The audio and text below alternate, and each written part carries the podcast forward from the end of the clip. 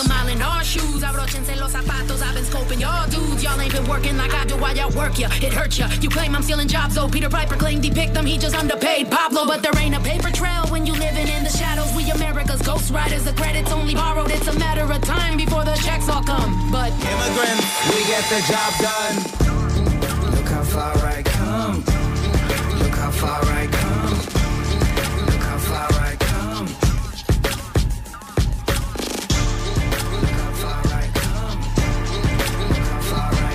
Hola, ¿qué tal?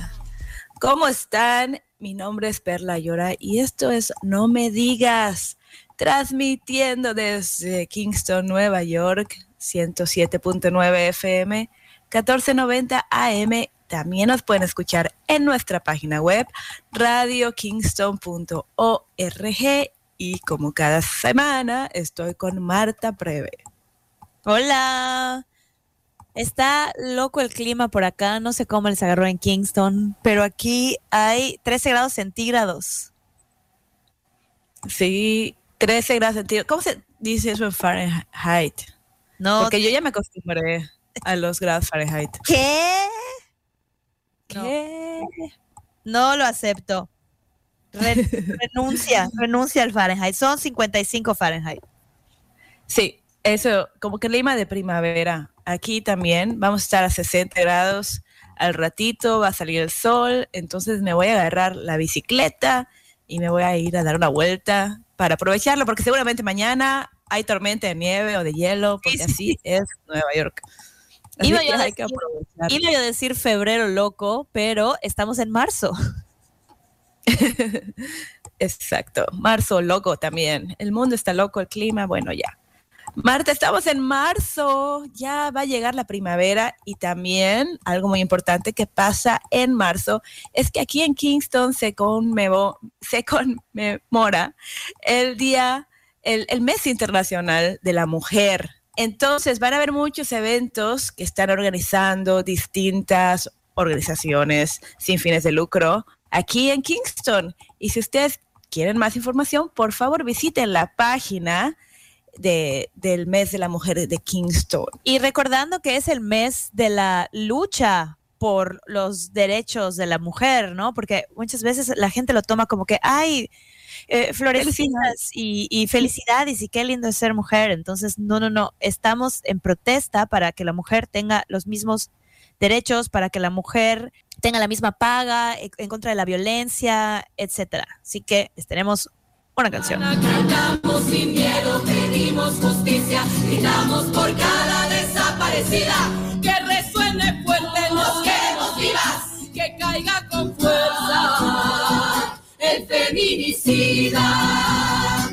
Yo todo lo incendio, yo todo lo rompo, si un día algo... Sobre todo en México y Latinoamérica, que es un, un mes, y específicamente el ocho de marzo, un día de lucha contra la violencia.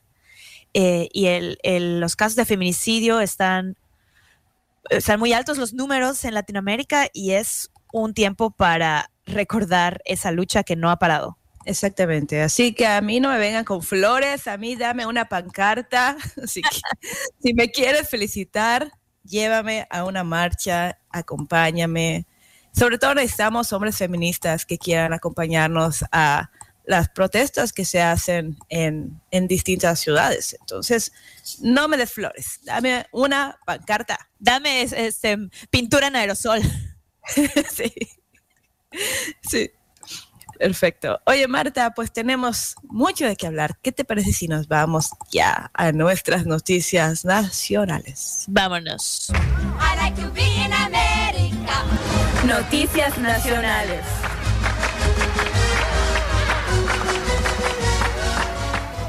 Pues les cuento que arrestaron a un piloto de JetBlue porque antes de despegar de Nueva York, del estado de Nueva York, estaba borracho. Cerveza por las esquinas, las canciones que cantan todas las niñas. Tómate otro zumito de piña y échale un poquito de ron. ¿Qué te pasa? Estás borracho.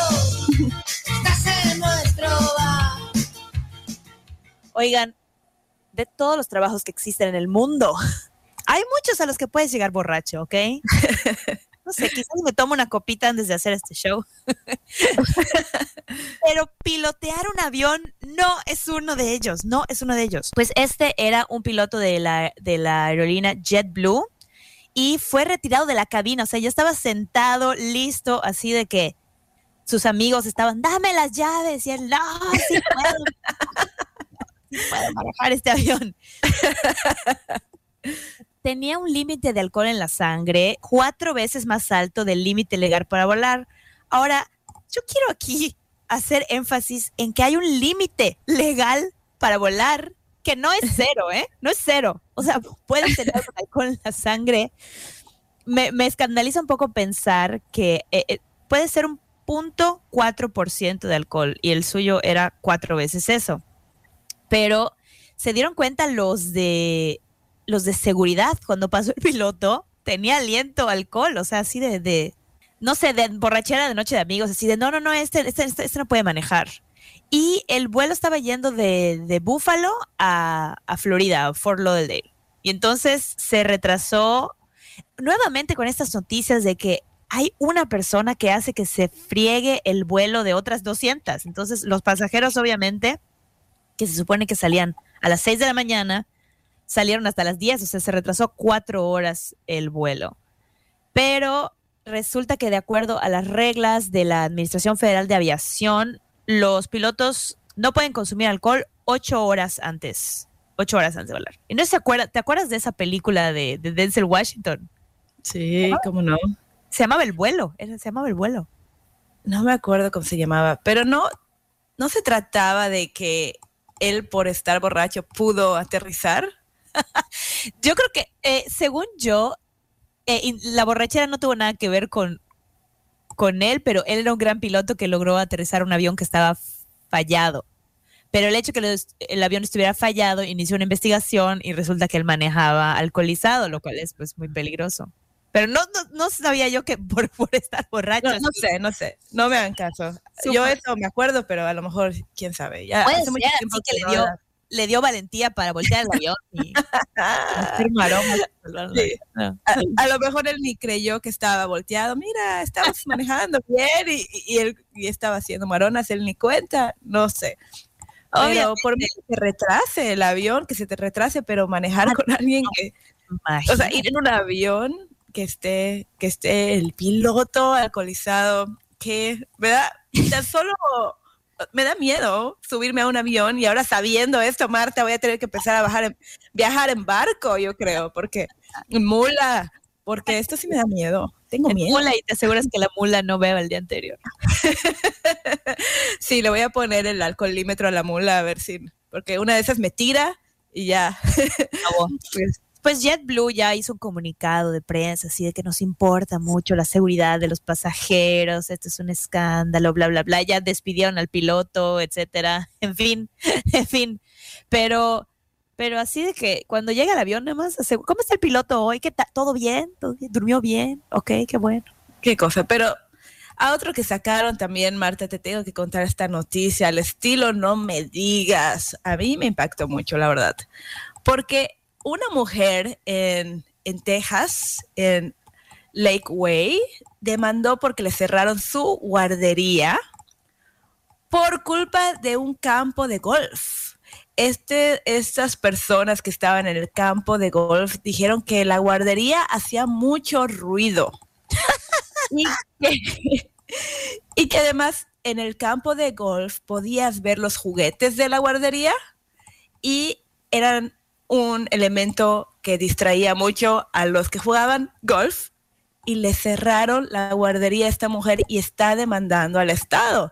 Esta mujer que se llama Bianca King y ella dice, mi, mi guardería fue inspeccionada, la aprobaron y luego nadie vino a quejarse conmigo del ruido, pero simplemente se la cerraron porque tres, ¿cómo se dice? Golfistas, Golfistas. incluyendo al, a uno que fue el, el al que es el ex alcalde, ah, eh, ahí está.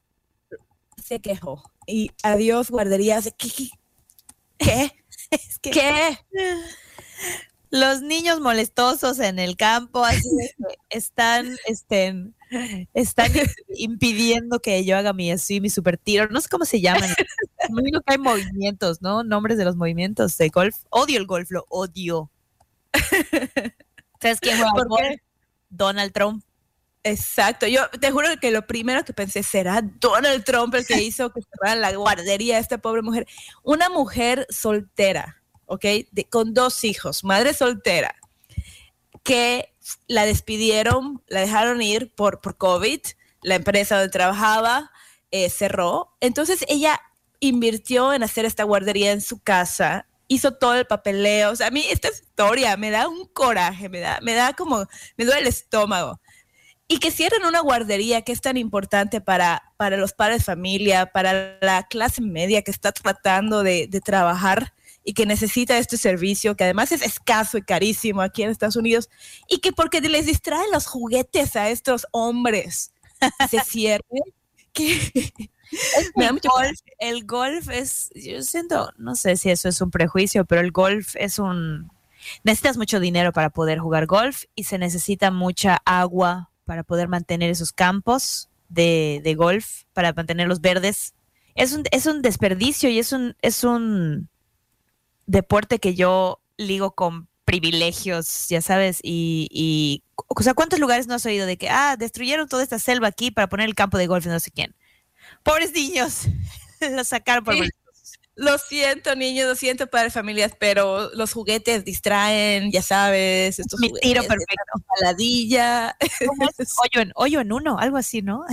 Pero, pero Perla, sí. No todo está perdido, ¿ok? No todo está perdido porque apareció una cartera. Un hombre perdió no, su cartera. No. Un hombre perdió su cartera en... Eh, con cuatro mil dólares en efectivo en Times Square y la recuperó, pero yo no entiendo por qué alguien tendría tanto dinero en su cartera. Dinero para gastar, yo dinero a gozar, yo dinero a comprar, yo dinero, hasta el más leal, yo dinero, hubo gente. Pero déjame decirte que sí, un poco eh, la fe en la humanidad restaurada, porque este hombre originario de Honduras perdió su billetera, su cartera, que tenía cuatro mil dólares en efectivo en Times Square, sí, una de las zonas más transitadas, que están ahí turistas de todos lugares, gente que está yendo a trabajar, y se la devolvieron con todo lo que tenía dentro intacto. Eduardo wow. Martínez, sí, trabaja cerca de Broadway y pasado miércoles se le perdió la cartera, alguien la encontró, se la llevó a los policías y los polic- cuando él cuando él se dio cuenta va a la policía y le dijeron, "Ah, sí, ya la ya la encontraron" y se la devolvieron. Y la verdad es que todavía hay personas buenas en el mundo. Y, no, pues este, me da gusto escuchar esas historias porque muchas veces es como, no sé, tenemos esta idea, ¿no? no, si en Japón se te pierde tu cartera, recuperas, pero aquí olvídate, ¿no? En Latinoamérica, olvídate. No, sí hay gente buena que hace lo que es correcto. Y está padre escuchar esas historias y compartir esas historias y animarnos también a ser esas personas que si encuentras algo que no es tuyo, es de alguien más y es valioso, busca cómo regresarlo a su dueño.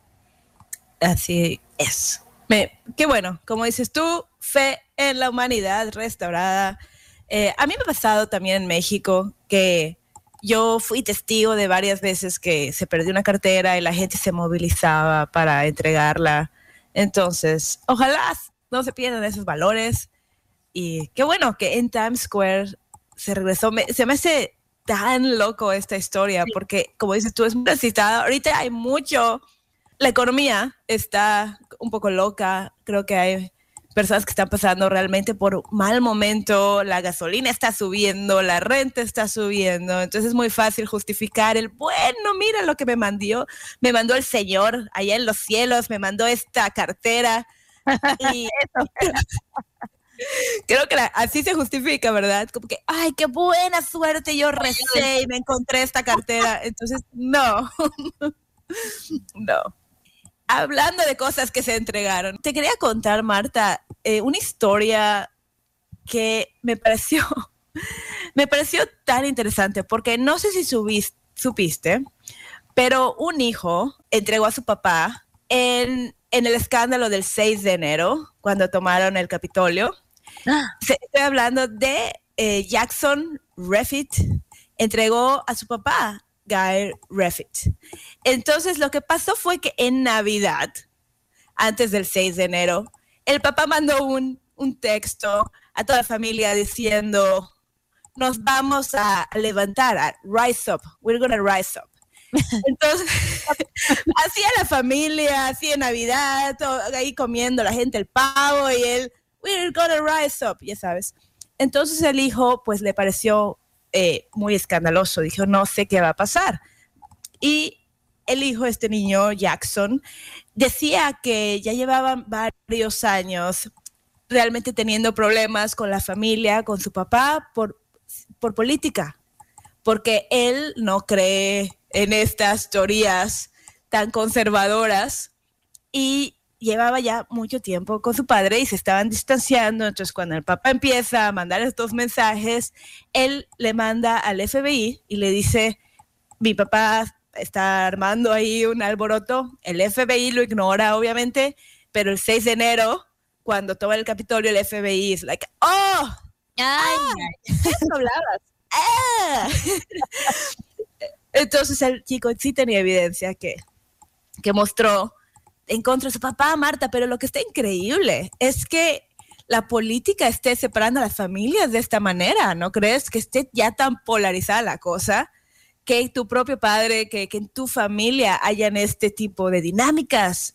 Me impactó y estoy tratando de recordar si en México alguna vez sentí que esto estaba presente. En México te gusta el PAN, el P R I, como que no, como que no importa, ¿no? Como que al final no se separa una familia, se pelea por, por política, creo yo. No fue mi experiencia, a lo mejor sí, pero ojalá que no pase, ojalá que no lleguemos a ese punto, porque nos encanta copiar todo, ¿verdad? Aquí de Estados Unidos, entonces a lo mejor ya vamos para eso, pero... Pero ojalá no, que no, porque se me hace terrible. Como dices, no he escuchado ese extremo, pero sí me sorprende que alguien que alguien denuncie a su propio papá por un crimen. O sea, se necesita mucho, pues se, se necesita mucho valor, ¿no? Y mucho sentido de lo que es correcto y lo que no, y como para, para a pesar de que es un miembro de tu familia, tratar de que se haga justicia o de que las personas va, sean llevadas a la justicia.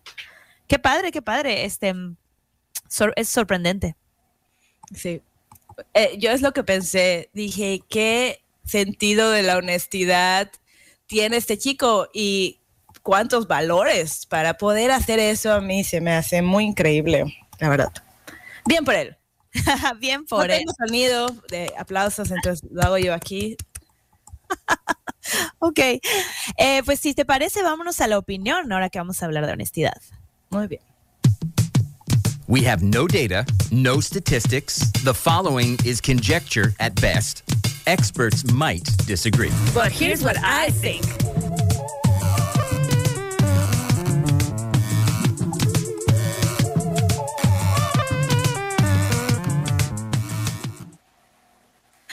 Pues el día de hoy en la opinión queremos hablar algo de lo que estamos tratando en estas últimas noticias sobre la honestidad y específicamente cuál es el como que la relatividad que puede existir en la honestidad, ¿no?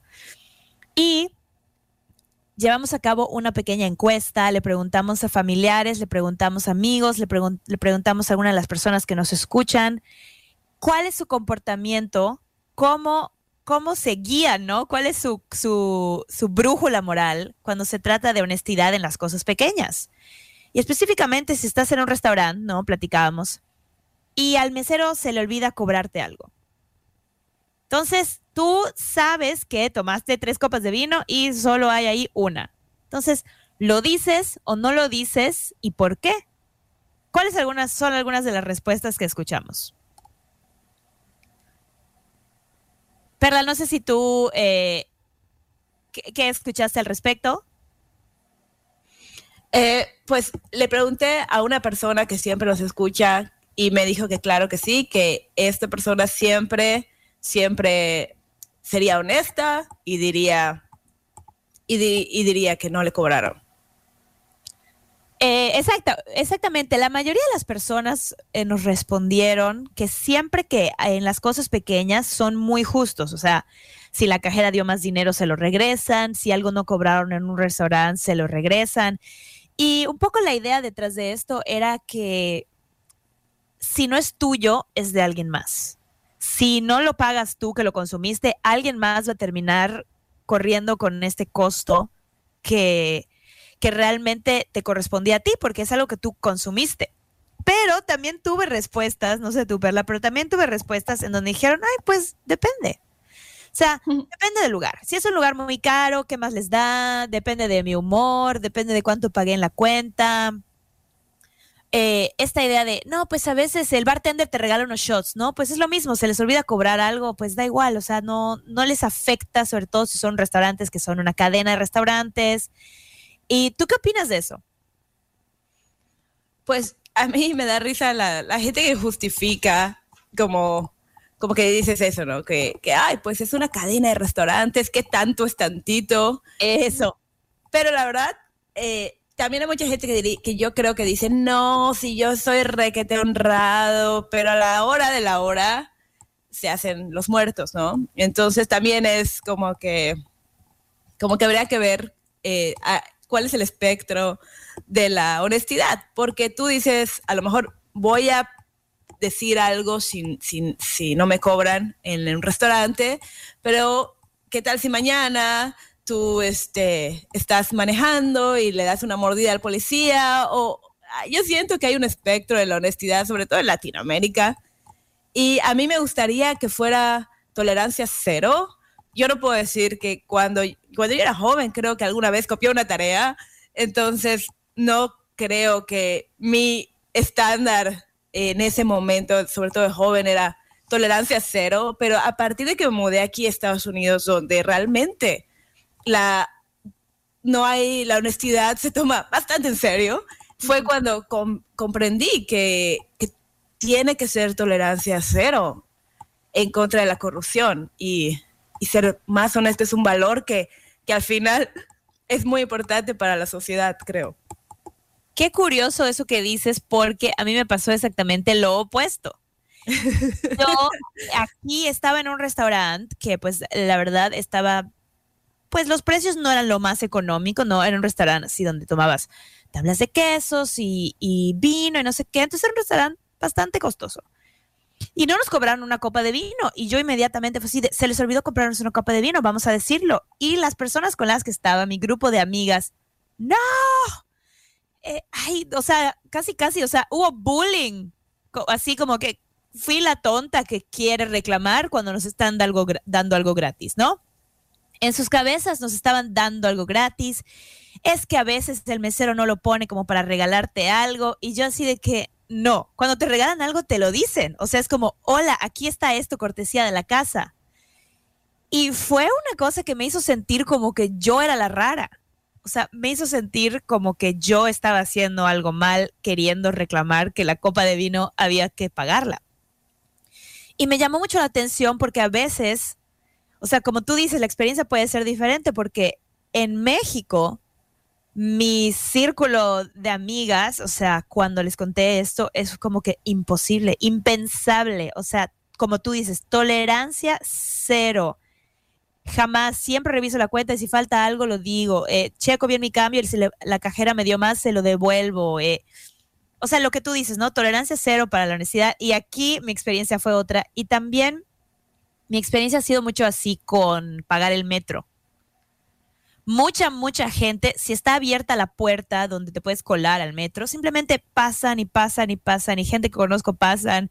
Y yo así como que al lado de la puerta abierta agarrando, agarrando mi tarjeta así de que sí lo puedo pagar, sí lo puedo pagar. Vamos a, o sea, tratando de convencerme de hacer lo correcto de verdad. Y creo que sí es difícil tener tolerancia cero cuando algo parece tan, tan insignificante, ¿no?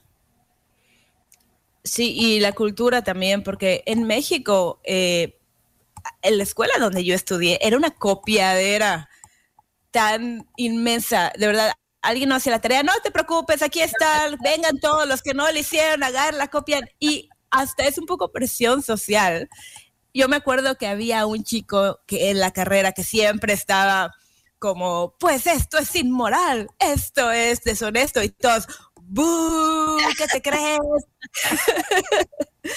Entonces, la, la misma, el mismo sistema del que quieres ser parte y la presión social te lleva a hacer esto, y realmente es muy insignificante. Creo que hubo mucha gente que podría haber sentado en cinco minutos y terminarla, pero sientes esta presión social, es tu cultura, es, es de esta escuela, y, y caes en eso. Creo que le pasa a mucha gente. Sí. Sobre todo en, voy a decir en México, porque no creo que esta sea la experiencia acá, y me acuerdo que mi esposo, que fue maestro, decía, no lo puedo creer, en la... Aquí en Estados Unidos te sacan de la carrera si haces algo así. O sea, no vuelves jamás si entregas algo falso, ¿verdad? En, en México no. En México te dan miles de oportunidades, te cachan, al maestro no le importa cacharte. Entonces, es, para mí ha sido muy, muy, muy interesante ver las, los dos tipos de perspectivas y enfoques que tenemos hacia la corrupción. Y obviamente ya estando aquí en Estados Unidos puedo ver hacia atrás y decir, tiene que pasar algo en México para que haya un movimiento que realmente se enfoque en los valores de la honestidad si queremos un cambio a gran escala, porque luego andamos diciendo a los líderes que no roben dinero. Claro. Pero cada quien en su escala hace algo, le dan una mordida al policía, eh, hay nepotismo o de alguna manera sacan ventaja. Te llevas la pluma de tu trabajo, o sea. Hasta eso. Y entonces obviamente tú te llevas la pluma y el jefe se lleva pues un cheque y, y así, ¿no? Y el presidente se lleva los millones. Cada quien lo que se puede robar. Qué y, tonta fui que yo me llevé la pluma y el jefe se va llevando el cash. Ahora sí. Eh, sí. Yo, pero ahora, ahora algo curioso. Eh, la pregunta es, ¿lo haces por moral? O sea, por decir, este es el código moral, estos son los valores por los que yo me rijo, o lo haces por karma, como casi, casi superstición. No, no, no, esto va a venir y me la va a cobrar la vida. Yo lo haría por, por moral. O sea, en este momento, es, es definitivamente esto va a afectar a todos nosotros en algún momento. Aunque sea pequeño, siento que el tener tolerancia a la corrupción hace que la gente tenga colera, tolerancia, incluyendo los líderes, y por ética creo que no hay que hacerlo. Yo lo hago por superstición, cien por ciento. No, no es cierto, pero sí es algo que a mí me puede mucho pensar, eh, la idea de lo que, lo que haces se te va a devolver, entonces hacer las cosas bien y las cosas justas. Yo sí creo mucho en el karma y debo decir que aunque me crecí con una moral así de cero tolerancia, el karma es lo que más me pesa.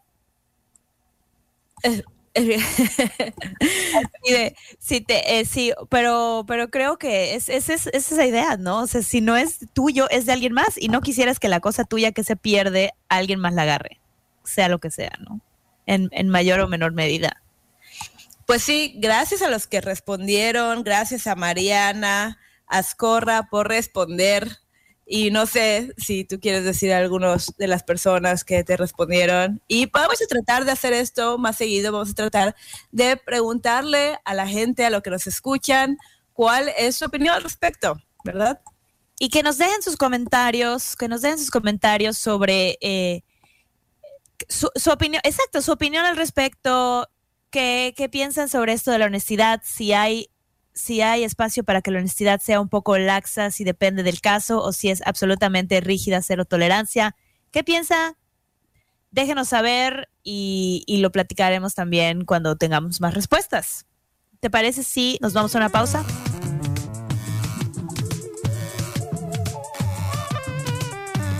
No me digas, transmitiendo desde el catorce noventa de A M y ciento siete punto nueve de F M, siempre en nuestra página web radio kingston punto org. Soy Marta Preve, aquí con Perla Llora, leyendo las maravillosas noticias de esta carrera. Inscríbase. Oye, todavía hay frito para salir a correr, ¿no? Pero pues... pues si te vas a Irlanda, pues mejor acostúmbrate al frío, porque no porque ahí sea clima veraniego de Caribe. No es caribeño Irlanda, acostúmbrese. Admiro mucho a la gente que corre, que, que corre, que pero hace ejercicio. Que le importa su salud. Admiro mucho a la gente que se mueve, no. Este, no, yo salgo a correr a veces, pero con este frío, de verdad, es muy difícil. O sea, por más que te vistas, o sea, el frío en tu cara, tus ojos, lo respiras. O sea, es un, es un reto. Mi admiración para las personas que salen a correr en el invierno neoyorquino. Están locas. Yo las veo correr en la mañana y digo, ay, ¿sabes qué? ¿A quién tratas de impresionar? No impresionas a nadie. Vete a tu casa y co- come pan y chocolate como... como una persona decente. Quédate en tu sofá. Oye, nos vamos a escuchar nuestras noticias internacionales. Vamos. And now the international news. Marta, te tengo que decir, antes de que empiece a leer tu noticia, Marta, te tengo que decir que mi hijo de nueve años le encanta burlarse de este, de, de cómo introducimos las noticias internacionales. Él empieza a cantar la canción y luego dice, and now the international news. Y se burla y nos hace bullying y no sé cómo es parar el bullying. Hijo de su madre. Sí. Es un digno sobrino de su tía. Exactamente, es de la familia, representando a la familia. Llora, nos hace bullying, no es mi hijo y bueno, es tu sobrino. Qué risa. Oye, pues sí, es que hay que, vamos a hacer ya un update a ese para que, para decirlo en español. Creo que sí. Pero es que como son noticias internacionales, queremos vernos así, eh, muy políglota. Cosmopolitan, sí. Cosmopolitan. Sí. Ok, pues eh, les cuento, el día de hoy ha habido mucho, mucho, mucha plática así de, de, de dinero. Una mujer olvidó que tenía una cuenta de banco por sesenta años. Mm. Y esta cuenta aumentó de tres dólares y algunos centavos a trescientos dólares. Pero ¿cómo te olvidas del dinero? Si en una rosa estás, si en cada respirar estás, ¿cómo te voy a olvidar? ¿Cómo te voy a olvidar? Si besando... Me encanta, porque es una mujer, esto pasó en Escocia, descubrió que tenía una cuenta de banco que no había tocado en sesenta años y su saldo... de lo que equivaldría, en realidad el saldo estaba en libras, pero para que entendamos que eran tres dólares con treinta y cinco centavos, se había disparado a trescientos treinta y cinco. Wow. Eh, esta mujer, Carol Allison, creció en las Filipinas y estaba visitando a su abuela en Escocia cuando tenía seis años y la abuelita le ayudó a abrir una cuenta en un banco, que ahora está, el banco ya cambió de nombre, o sea, ya pasaron sesenta años, imagínate, ¿no? Y le dijeron en el banco, ah, claro, es que usted lleva sesenta años con tres dólares ganando intereses. Solo en Escocia pasan estas cosas. Solo en Escocia pasan estas cosas, porque déjame decirte que yo tenía una cuenta de banco en México, denuncio a Scotia Bank. Oye, Scotia, ok. Eh, oye. Se lo pasaron a esa señora, Marta, es lo que... Se lo dieron a esa señora. Yo, pues Scotia, Scotia Bank no le llegó el memo de lo que hace en Scotia, porque yo tenía ahí, eh, tenía ahí, este, creo que tres mil pesos que equivalen a ciento cincuenta dólares. Y no los toqué como en seis meses, quizá un año, por la pandemia, y el banco absorbió los tres mil. Llegué y me dijeron, no, no, señor, su cuenta está cancelada porque no la ha usado, porque no ha habido movimientos en un año, seis meses. Me muero. Está buenísimo, me muero. Qué y risa. Se clavaron tres mil pesos, ahí no hubo honestidad, hubo robo, corrupción, no sé ni cómo llamarle, y en cambio esta señora, sesenta años y le dan y le, le, le, le cien veces lo que tenía. Que alguien me explique. Son tuyos, Marta, ve por tu dinero, ve con esta señora y dile, yo soy dueña de esos trescientos. Lo mejor es que dice que tiene otras dos cuentas que abrió con su abuelita, o que abrió en esa época, que las encontró revisando un cajón, encontró los papeles y que va a ir a ver si esos bancos igual se, se dispararon con los intereses, esos números, pero ella dice que está ex- emocionada de ver si, si el dinero creció. Pero mira, yo creo que fue un milagro, suerte. O sea, así son las cosas en Escocia. ¿Dónde, dónde me dan mi visa? Hay que ir a ese primer mundo, Marta. Ese es el verdadero primer mundo. Qué cosas. Um, oye, Marta, ¿sabes qué? Esos trescientos dólares te hubieran servido para comprar un mueble de IKEA, como hicieron los rusos y como están haciendo, porque IKEA va a cerrar en Rusia por, por eh, todo esto que está pasando, ya sabemos. Y la gente corrió a comprar compras de pánico en IKEA. Segundo, en medio de una guerra, ¿realmente necesitas ese Kallax en tu casa? Estás en una guerra, yo no sé si para organizar bien las, no sé, las municiones, pero yo no entiendo por qué compras de pánico en IKEA. Sí, yo siento que yo iría a compras de pánico, como tal vez incluso como aquí en Estados Unidos, hasta el papel de baño se me hace un poco más lógico. Pero obviamente, no sé, gua- agua y comestibles que puedas almacenar, pero IKEA, ¿qué está pasando? No, no lo entiendo. No lo entiendo. IKEA, eh, wow, pues la, la, la razón es porque iba a cerrar, ¿no? O sea, hicieron su mercadotecnia bien, porque la gente dijo, ah, no va a cerrar, hay que ir a buscar todo, y les, les valió gorro la situación del mundo. ¡Qué horror! ¡Qué horror! Pero te voy a decir algo. Hay dos cosas que yo no entiendo. Uno es las instrucciones de los muebles de IKEA. Y luego, la siguiente noticia que te voy a contar, que es la gente que ha estado expuesta al COVID y no se ha contagiado. Te platico. Una mujer en... Una mujer, de hecho, en el Reino Unido, Phoebe Garrett, está participando en una investigación, en unas pruebas médicas, una serie de investigación científica para contagiarse de coronavirus, porque ha estado expuesta durante estos dos años y no se ha contagiado. Entonces quieren hacer estas pruebas para ver si tiene alguna inmunidad especial o por qué algunas personas no se contagian. Cuídate que anda por ahí, coronavirus. Cuídate que anda por ahí, coronavirus. Corona, corona, corona, corona, corona, corona. No Oye. sé dónde encuentras estas. Estos audio drops están muy buenos.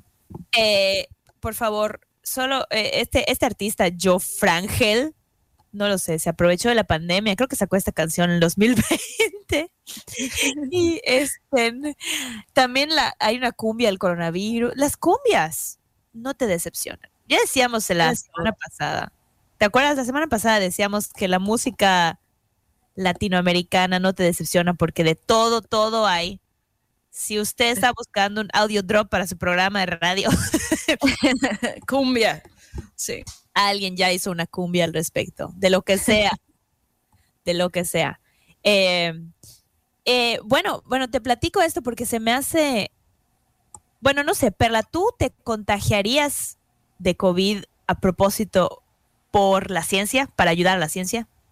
No, que se friegue la ciencia. No, yo no soy rata de laboratorio, no, gracias. Pues esta mujer, Phoebe Garrett, eh, dice, es una, es una joven de veintidós años eh, que vive en el Reino Unido y está participando en una prueba en donde agarró el virus vivo en unas, eh, en unas gotas, se lo puso en la nariz y lo mantuvo ahí, mantuvo su nariz cerrada durante siete horas para tratar de contagiarse, ¿sí? Eh, del virus. Y aún así, no se contagió. Aún así, su cuerpo no manifestó ningún síntoma y los, las pruebas de sangre no reflejan el virus. Entonces, los científicos están tra- tratando de investigar por qué algunas personas no se han contagiado. Y déjame decirte que yo... Durante estos dos años he estado muy expuesta a personas que han resultado positivas de COVID y también me pregunto cómo es que no me he contagiado, si fui asintomática y no lo supe, ¿no? O sea, si, si alguna vez alguno de esos dolores de cabeza que te dan, ya sabes, era coronavirus y no me enteré, pero creo que no, no, no iría, ahí, como tú dices, como rata de laboratorio, a que pongan a averiguarse por qué no me ha dado coronavirus. Y, y es que es muy fuerte todas estas personas que participan en pruebas médicas cuando se opera un medicamento que es nuevo. Y me impresionan mucho los, los anuncios aquí en Estados Unidos, ¿no? ¿Has escuchado esos anuncios? Que así de que, toma esta pastillita para la depresión. Y luego, esta pastilla te puede matar, te puede causar un derrame cerebral, por favor, hable con su médico. ¿Qué? Seb dice, sí, me pagan. Seb, ¿tú, tú serías parte de, de un trial? Bueno, sí, se me pagan. Uh, sí, no chavo. Con la plata, ¿vale? Con la banana. Sí. Oye, Seb, ¿pero cuánto te tendrían que pagar para que te contagies de coronavirus? O sea, ¿como cuánto sería una suma que diga, esto vale la pena el contagio? Necesito saber el budget que tienen. Le voy a preguntar. Esa es la pri- pri- pri- primera pregunta. Interesante, yo, sí. Pero ahora que lo mencionas, yo creo que sí, sí. Por dinero, dinero. Por dinero sí ayudo a la ciencia, ¿eh? Por dinero sí me importa la humanidad. Pero, por dinero sí me importa la humanidad. No, pero está... está I mean, yo también lo entiendo. Tal vez yo también, por dinero. No lo sé, no lo sé. Pero, pero qué interesante, no les pagaron y ella así nada más por, por valiente, porque si quieren sentar no, porque, ¿por qué? ¿Por qué? Imo, que agarren a los imos y les digan aquí. Me imagino que sí le pagaron, porque esos, esos, sí. esas pruebas, esos, esos trials por lo general pagan. Me imagino que sí. Igual le pagaron lo suficiente para pagar su, su universidad, ¿no? Y dijo, ah, total, no me he contagiado todo ese tiempo. Pues sí. Es, es verdad, es verdad. O sea, o, o, lo, o lo que sea, o la renta, a lo mejor ella, lo que es, este, no, no sé. O sea, estamos en un mundo capitalista, el dinero, la salud, los días, servicios y... Pero con la Mira, salud, no eso, eso, eso me hace pensar que quiero cambiar mi respuesta. No, ah, porque sí, si lo piensas como capitalista, es, ah, no, claro, me pagan, no sé qué, pero la salud... No sé, o sea, sobre todo este virus que no sabemos a la larga qué nos va a hacer. Chan, chan, chan. O sea, en unos años, el foggy brain, o sea, la gente ya no se puede concentrar por culpa del coronavirus y voy ahí a contagiarme, de, no, no sé. ¿Será que por eso no me puedo concentrar? Sí. Bueno, la verdad, nunca me he podido concentrar, pero desde ahora en adelante ya, ya puedo decir que es por culpa del coronavirus. Es por culpa del corona, corona, corona, corona, corona, corona, corona. ¿Qué cosas? Oye, Marta, oye, Marta, tal vez estos que no se pudieron contagiar tenían la estampita de AMLO, el presidente de México, Andrés Manuel López Obrador, que si te acuerdas tú, cuando empezaba la pandemia, él decía, no, abrácense, no pasa nada, mira, y mostró una estampita y decía, esto es mi, esta es mi protección, estampita, creo que era de la Virgen, Martí, ¿te acuerdas? No sé si, si te acuerdas de qué era, creo que era de la Virgen. Esto es mi protección en contra del coronavirus. yo, yo que en ese momento todavía era fan de, del presidente, porque él hablaba en contra de la corrupción, tolerancia cero, la corrupción, y yo era fan. En ese momento se cayó de mi pedestal abruptamente. Y yo dije, ya, por favor, ya, ya, ya no te puedo defender. ¿Qué, qué estás diciendo, no? Ahora el nuevo escándalo es que, bueno, Andrés Manuel López, López Obrador, que es el presidente de México, toda su campaña política fue sobre austeridad. La austeridad, ¿te acuerdas? Llegó diciendo, yo no quiero el avión presidencial, y lo puso a rifar, lo rifó a la comunidad, a ver quién lo, se lo sacaba. Y por fin que ni se lo pudo, lo pudo rifar, no sé qué hicieron, lo van a vender, pero, pero toda su campaña fue sobre austeridad.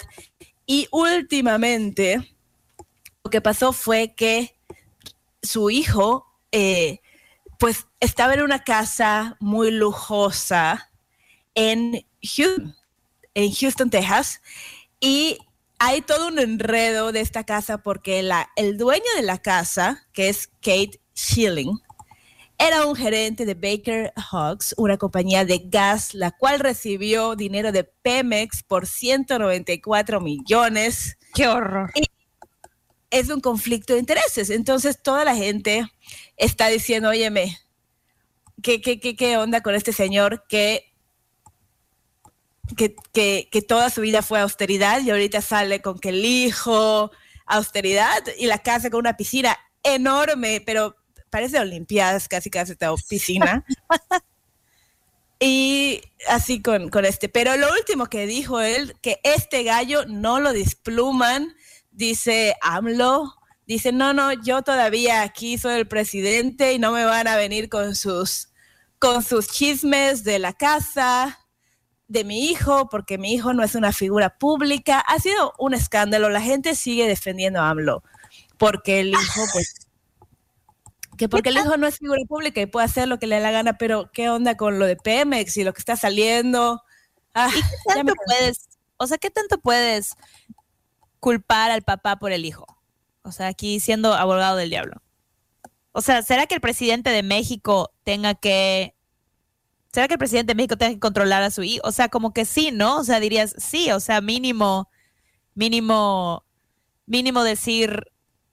El, el, el, o sea, que el presidente, si eres el presidente de algún país, que tu familia se mantenga en regla por lo menos el tiempo que estás haciendo, el, el, o sea, por lo menos que estás en servicio, que estás en oficina, que se, que se, que se calmen. Eh, te, eh, de hecho, salió una canción, Perla, si nos quieres hablar de la canción antes de que la escuchemos. Este, sí, sí, es una canción que hicieron eh, de burla. ¿Te acuerdas de esta canción clásica de En una casita muy linda y muy, no sé qué, blanca? Que es una canción súper clásica. Pues la hicieron de parodia para AMLO. Si, si la tienes por ahí, la podríamos escuchar. Vamos a escuchar un pedacito. No hay problema porque afuera también tengo mi asador. Tiene cuatro habitaciones. Con sus baños mamalones, mezanine y su balcón, barecito y hasta un cine, y un tapetito que dice, viva la transformación. Me encanta la parte de ver al nini en su balcón. No sé si saben a los a les que nos escuchan, eh, nini es ni trabaja, ni estudia, no hace nada, ¿no? Una persona que no hace nada. Entonces ahí viene al nini en su balcón con un tapetito de viva la transformación, que es el, el AMLO así de que, ah, la transformación, como tú dices, no, la austeridad, la transformación, vamos a quitarle el dinero que nos robaron y no, el hijo viviendo como millonario. Sí, como millonario en esta casa eh, de Houston, José Ramón López Beltrán, que es el hijo, el que se metió en este escándalo. Ah, bueno, yo la verdad ya estuvo con, con los presidentes, ya no hay, no hay a cuál irle, Marta, no, no sé. No hay a cu- bueno, eh, eh, pero es lo que te decía, o sea, como que la familia, es, es típico que la, que la familia de los presidentes no está en, en, en regla, o sea, ah, Seb, Seb, cuéntanos eso de NEAT, NEAT. ¿Cómo se pronuncia? Sí, es lo mismo, pero en inglés es en, significa uh, not in education, employment or training. ¿Y cómo lo cómo dices, cómo pronuncias la palabra? Neat, como oh, that's neat, pero diferente. Diferente that's definición. Neat. O sea, lo, pero se lo, lo dices de una persona. Sí. ¿Es un neat? Like he's, he's a neat. Sí. Ah, mira. Yo no sabía que aquí también habían esos... Neat. se, se aprende algo todos los días. Claro que sí, todos los hijos de políticos, es lo que voy, todos los hijos de políticos están haciendo nada, pidiendo del dinero. La mayoría todos son neats. Todos son neats. Puro neat. La mayoría, la mayoría. Sí. Bueno, Marta, ha llegado el triste momento de decir adiós. Gracias a todos los que nos escucharon. Gracias, Seb, por estar allá en el board. Y por la, la información, los... sí. Sí.